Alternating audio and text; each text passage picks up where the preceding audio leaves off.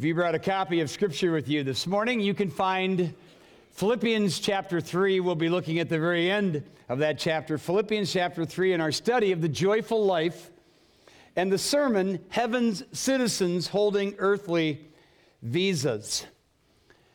In our study of Philippians so far, we have been challenged to pursue real joy and to do so by finding our true identity in Jesus Christ. And in so doing, leaving behind the baggage of our past and pressing on towards Christ likeness, which we will ultimately experience, those of us who know Him, when we get to heaven, right? And so last week we reminded you of several divine things you need to do. This is that passage where he said, Don't, you know, you know, I, am I've not arrived. It's not that I've already obtained. And the first thing we said, you need, you need, if you're going to pursue Christ's likeness toward eternity, you need to have divine dissatisfaction. And you need to have divine disregard, forgetting those things which are behind. And as well, you need divine determination, straining toward those things which are before. That takes determination. And you need divine discipline. I press on toward the mark for the high calling of God which is in Christ Jesus. And now, this sermon today is sort of an addendum to last week's, but it's much, much more than an addendum. But we're adding a fifth point to it with the remaining balance of the, of the verses in chapter 3 with divine discernment. Defi- divine discernment. To discern means to be able to see things. Divinely, you see things the way God sees them. When you have discernment, that's one thing. When you have divine discernment, then you're looking the way God wants you to look. I see three looks in this passage of Scripture. I want you to see as we conclude these verses in Philippians 3, beginning in verse 17. Brothers, Notice he's talking to Christians. Paul is talking to the Christians. We never assume everybody's a Christian. I don't assume all of you are Christians, but many of you are. And to those of you who aren't, take note of some of the warnings that are in this passage. Brothers, join in imitating me. That's we get our word uh, mimic from the word imitating. And keep your eyes on those who walk according to the example you have in us. For many of whom I've told you, and now tell you, even with tears, walk as enemies of the cross of Christ. Their end is destruction.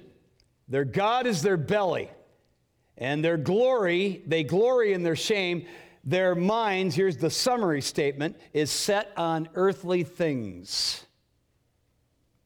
But our citizenship is in heaven, and from it we await or rather, you could, if you have an ESV, I'm so disappointed with the ESV here. Virtually every other English translation has the word eagerly in front of it. It's a triple compound word, it should be in there. Eagerly await a Savior, the Lord Jesus Christ, who will transform our lowly body, and aren't you glad? To be like his glorious body by the power that enables him even to subject all things to himself. Therefore, my brothers, whom I love and long for, my joy and crown, stand firm thus in the Lord, my beloved. Three, discerning looks toward Christ likeness. And here's the first look around for godly examples. And notice I've underlined the letter S. Look at that verse 17 again. Brothers, join in imitating me. This isn't an ego trip, as you'll see in a moment. And keep your eyes on those who walk according to the example you have in us. And this, by the way, is classic. I mean, this is classic. Uh, follow the rabbi terminology. If you've ever heard that expression, it's actually in the New Testament. When Jesus saw disciples, they're mending their nets, he said, What? Follow me. Uh, back in the first century, when a Jewish rabbi saw something, he saw, the, he saw in another young man uh, the, uh, the spiritual aptitude, he saw the wiring, he saw the makeup, that he could be a leader and possibly a, a rabbi. He would say two words. It was the greatest honor a young boy could receive Follow me, imitate me. That's what he was saying. And this is rabbinical terminology that Paul is using here when he's saying, do the same thing, follow me. And, and he uses us, so he's including those like Epaphroditus and Timothy who were with him. And he even refers to the greater congregation here. So he's using that rabbinical terminology with the word imitate and then keep your eyes on. That's the word skopos. We get our word scope from this word. And this is exactly what a follower of a rabbi would do. They would lock eyes on the rabbi, they would follow him wherever he went, they'd sleep where they, they slept, they'd eat where they ate. They copied, virtually copied what they did. This is classic discipleship stuff here. And Paul is inviting them to scope him out, to look at him, and not just him, but his party, his greater party, Timothy and Epaphroditus, and anyone else who, and really, really, then he points into those, notice he says, those who walk according, because Paul's not there. He's in jail, remember? He's back in Rome. He's in jail. They can't watch him, but they can watch the greater congregation. And again, I draw your attention to the, the fact he doesn't say find a godly example, but godly examples. It's troubling to me when someone speaks of that one person who made all the difference in their lives. Because all that means is you picked up all their idiosyncrasies too. You picked up all the bad stuff and the mess in their life. Not that they weren't good examples, but like D.A. Carson writes, a single model cannot fully display all the facets of following Christ and may have personal weaknesses that will not be apparent as such unless there is someone else to whom the model can be compared. True statement. Now, that said, he is inviting them to look at him as, as an example. And if I'm not an example, if I'm not an example beyond the words you're hearing coming out of my mouth, I'm not worth those words. You shouldn't follow me. You should run from me. And for most of you, many of you at least, this is all you get from me right? You get the platform, you get the pulpit, you get the preaching, you get the, the illustrations, you get the appeal if there is any. But if this is all you get from me, it better be the real me. Not some make believe, phonier than a $3 bill version. Because those of you, and there are many of you who do know me, you know my imperfections. Thought I'd get lots of amens out of that one my shortcomings, the things that might rub you the wrong way. That's the reason why you need, I need, we need multiple examples in our lives. That's why the church is called the body of Christ. We are the, we are the collective fullness of Christ, so to speak. And that's why you don't want to just keep your eyes on one person. Paul did say to Timothy, he says, The things you've learned from me among many witnesses, these commit unto faithful men, 2 Timothy 2 2, who can teach others also. There's four generations in that passage. And that's, again, classic discipleship because real discipleship produces generations of followers of Jesus. And much of it as we follow godly examples. And here's the deal if you're a real follower of Jesus, then you become an example. Someone should be looking up to you eventually. Not if you're a brand new Christian, but if you've been hanging around the church for 30 years, you've known Jesus for 20, somebody ought to be following you in some way. Are they? I mean, I always cringe when somebody, you know, when you think about being a parent, if you have kids, uh, your kids look like you, they act like you, not entirely, but I always cringe at the one who says, I don't want to be like my mom, or I don't want to be like my dad. And invariably, they end up looking like their mom or their dad, and they act like them too. It's just there in the DNA. There's a spiritual DNA that takes place through discipleship. It's the process of becoming like the one who's discipling you. Jesus said that the disciple is not above his teacher, his master, his, the one who's discipling him. But the one that's fully trained, Luke 6:40, will be what? Like his master. Have you ever read that?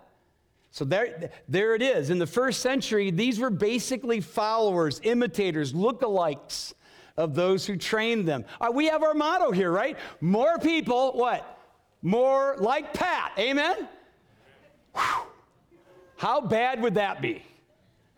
But if Pat isn't pointing you to Jesus, follow me as I follow Christ, then I'm not worth the salt that I claim to have, much less the words coming out of my mouth. But here's the deal.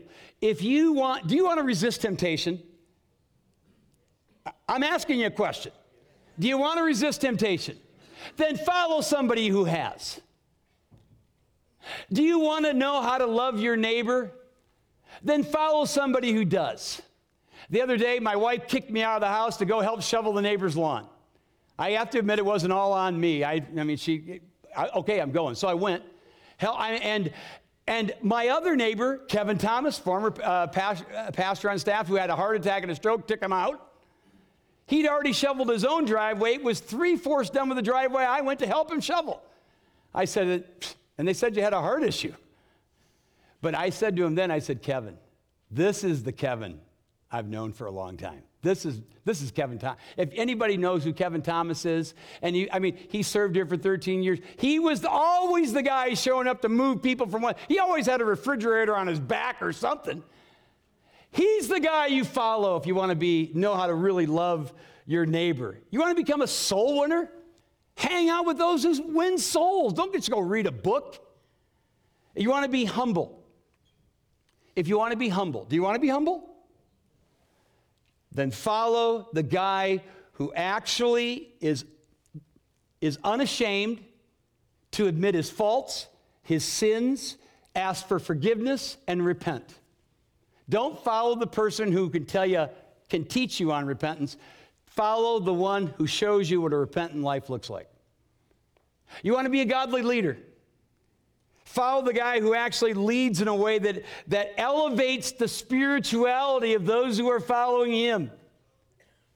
You want to be a, a, godly dad, a great dad, a great mom, a great husband, a great wife. I could point to 15 people in the church right now. Follow them, hang with them, spend some time with them. They're your examples. And this is why Paul uses the plural when he speaks of examples because no one person can give you everything you need, right? So the first area of divine discernment is to look around for godly examples. And then comes the warning look out for godless enemies. This isn't Instagram Christianity, okay?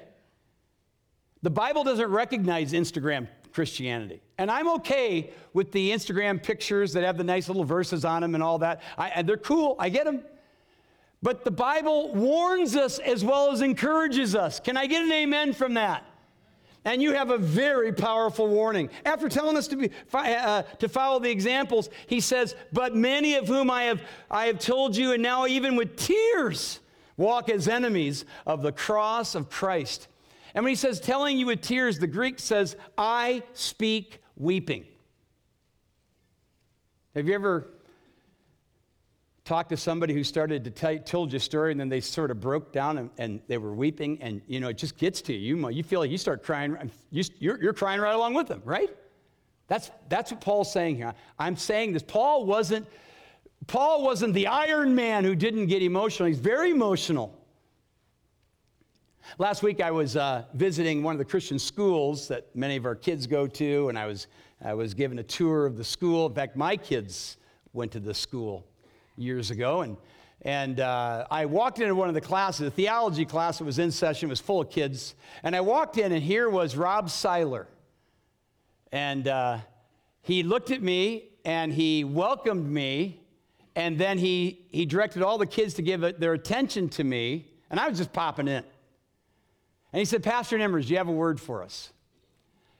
And it just caught me so off guard because I was, I was looking at a guy, uh, and, and just a flash, I thought of my two youngest boys to whom the enemies of the cross had put their talons into and were ripping apart. I'd shed a flood of tears over those boys.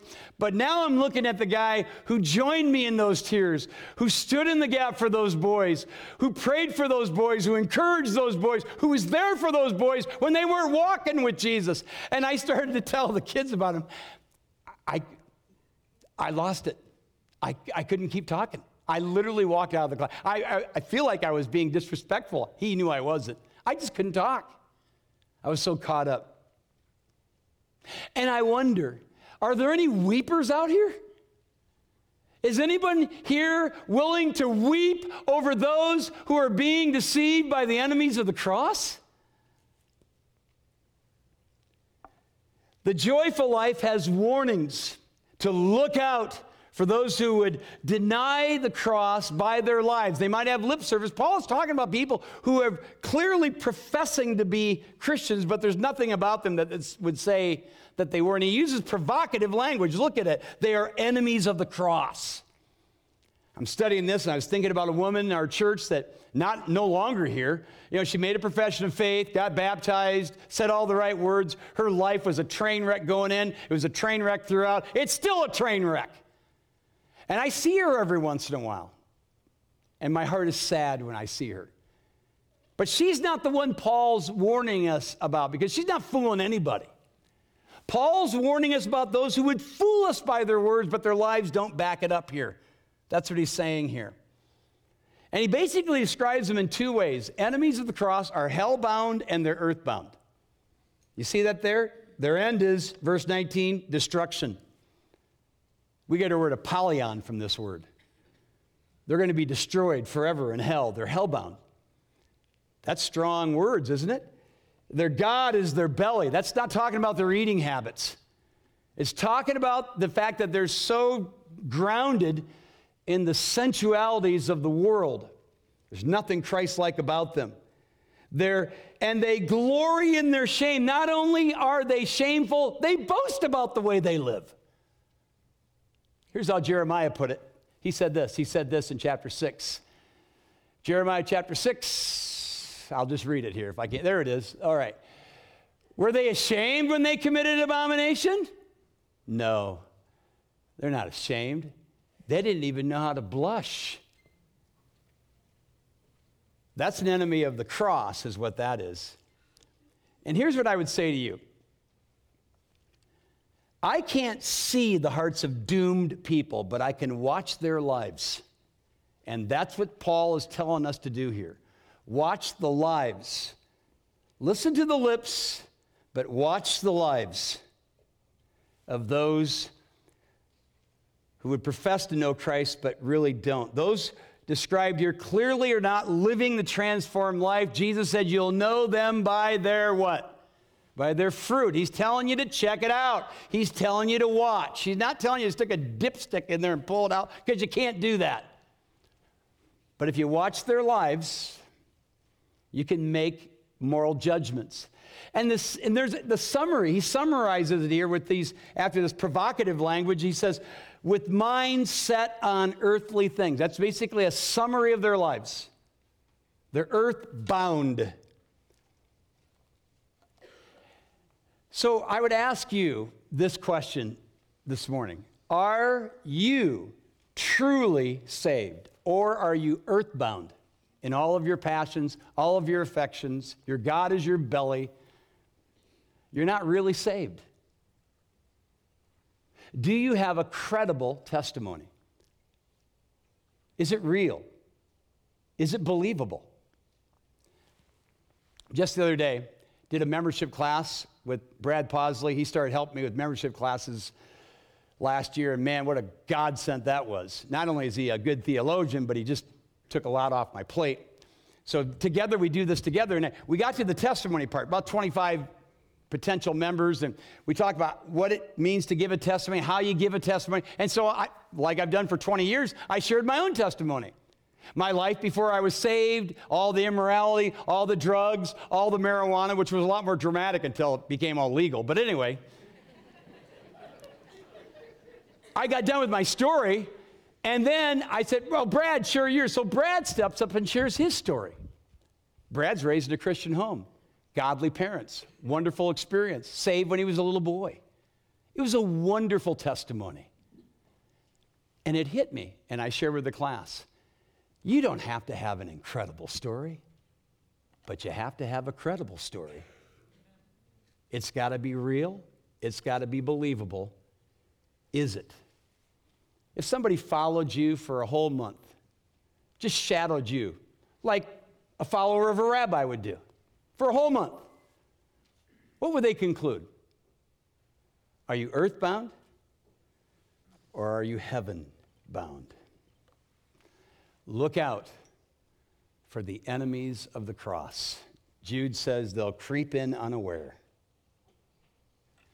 The final look is look up for your great expectation. It's Jesus. He's coming again. Do you believe that? Paul can't wait to get to this here. He says in verse 20, but our citizenship is in heaven, and from it we eagerly await a Savior, the Lord Jesus Christ. Where's your citizenship? This is the only time this word is ever used. It, actually, the word citizenship, we get our English word politic from this word. Who said politics and religion don't mix? There it is. The highest privilege, if you were in the first century, from a citizen perspective, the highest privilege would be to be a Roman citizen, to and with all of its advantages and all of its exemptions that you would have if you were a full fledged citizen. It surpassed even the esteemed citizenship that all of you have as U.S. citizens today.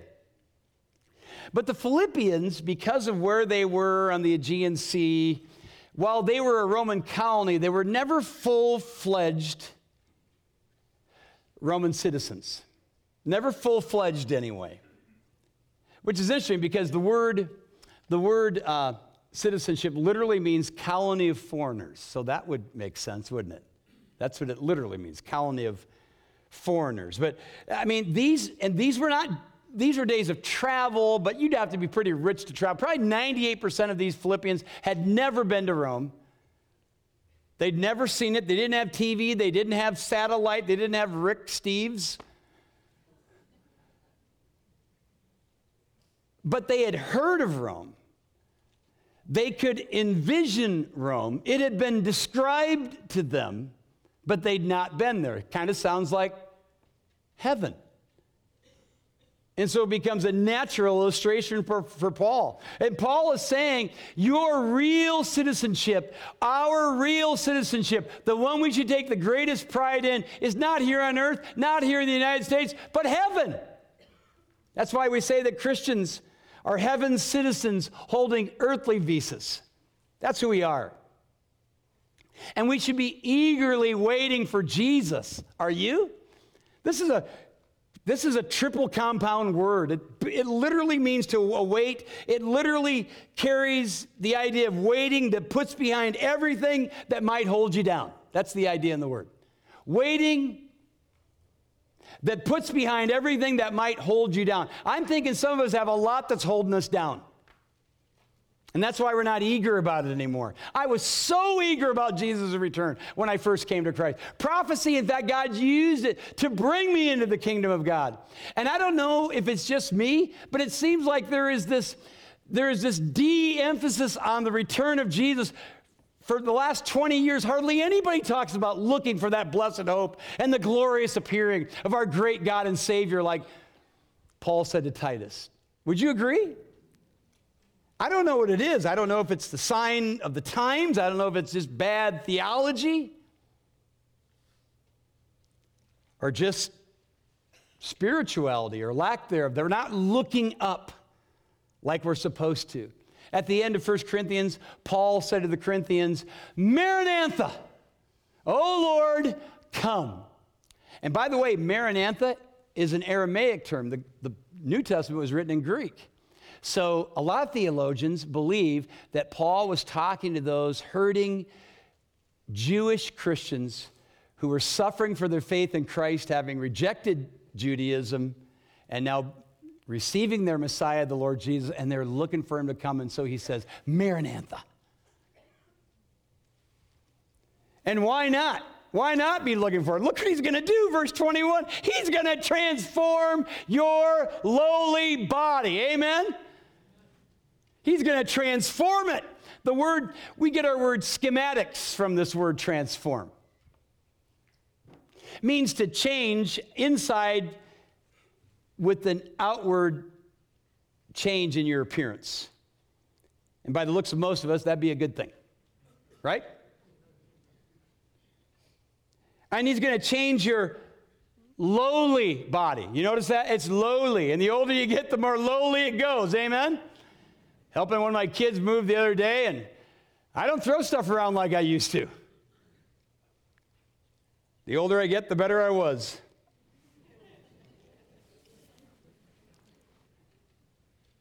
Those who have been around Saylorville for many years know there's a, just a tremendous man of God, always the smartest man in the room, working on and tearing apart computers just till a couple years ago. He turned 95 years old on, Saturday, on Friday, Art Cross. I love that guy, deacon for many years. Um, you know, Art, um, Art's so smart several years ago, I had a car that went bonkers on me. The entire instrument panel just, started, just went crazy. And I took it in. The dealer said, We're going to have to pull the call off and all this stuff. It's going to cost 600 and some dollars. I, I don't have 600 bucks. So I told Art about it. Art goes, No problem. Leave it with me. I left it with, he came back in an hour and was fine. He said, Here's your problem. He pulled out a penny. He said, uh, This was in your cigarette lighter short circuited everything. I said, How the heck did you find that? He says, Oh, I just looked at the schematics. Do you know how to read the schematics on your car? The back, you know, all those lines and stuff? He looked at the schematics and it led him to the cigarette lighter where the problem was, took it out, was fine.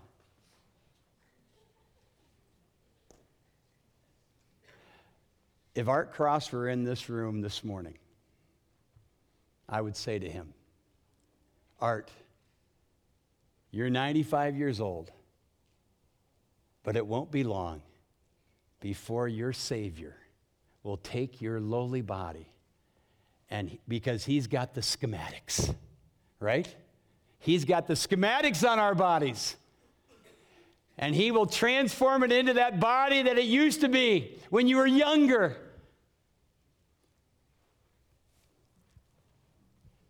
But it'll be even better because the text says it'll be like his glorious body. Dynamic, forever young, and glorious. And you who know Jesus Christ have the same hope. We know that because he's able by his power to subject all things to himself, the omnipotent God and Savior, Jesus Christ. Do you know him?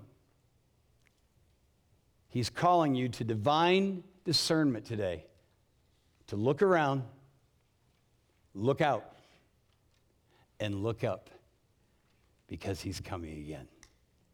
Father in heaven, thank you for this time that we could spend in this wonderful passage of Scripture that isn't just putting up niceties and flowery language,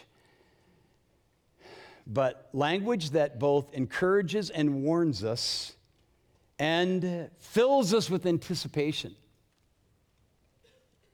Father, I'm, I'm concerned for my own self. I don't have that. I, I wish I had that excitement I had when I first came to know Jesus to look for him to come back again. I want it, God. Give it to me. To eagerly wait for you, Lord Jesus to transform my lowly body, as well as everyone's here who knows you. There are some, Lord, in this room, and I just prayed with a young man just before this service who's in here now. And he is burdened by his sins. He has succumbed to the enemies of the cross. He set his affections in this world. But how glad I am, Lord, that you have caused him to be humble. And it seems to me, Lord, he was even ready to cry out to you for salvation. I pray that he would right now and that others in this room would do the same. That those of us who know you, Lord, would live our lives with expectation, starting with me.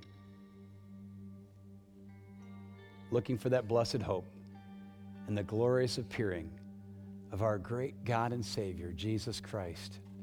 And we say with the Apostle Paul, O Lord, come. For it's in Jesus' name we pray. Amen. Let's stand.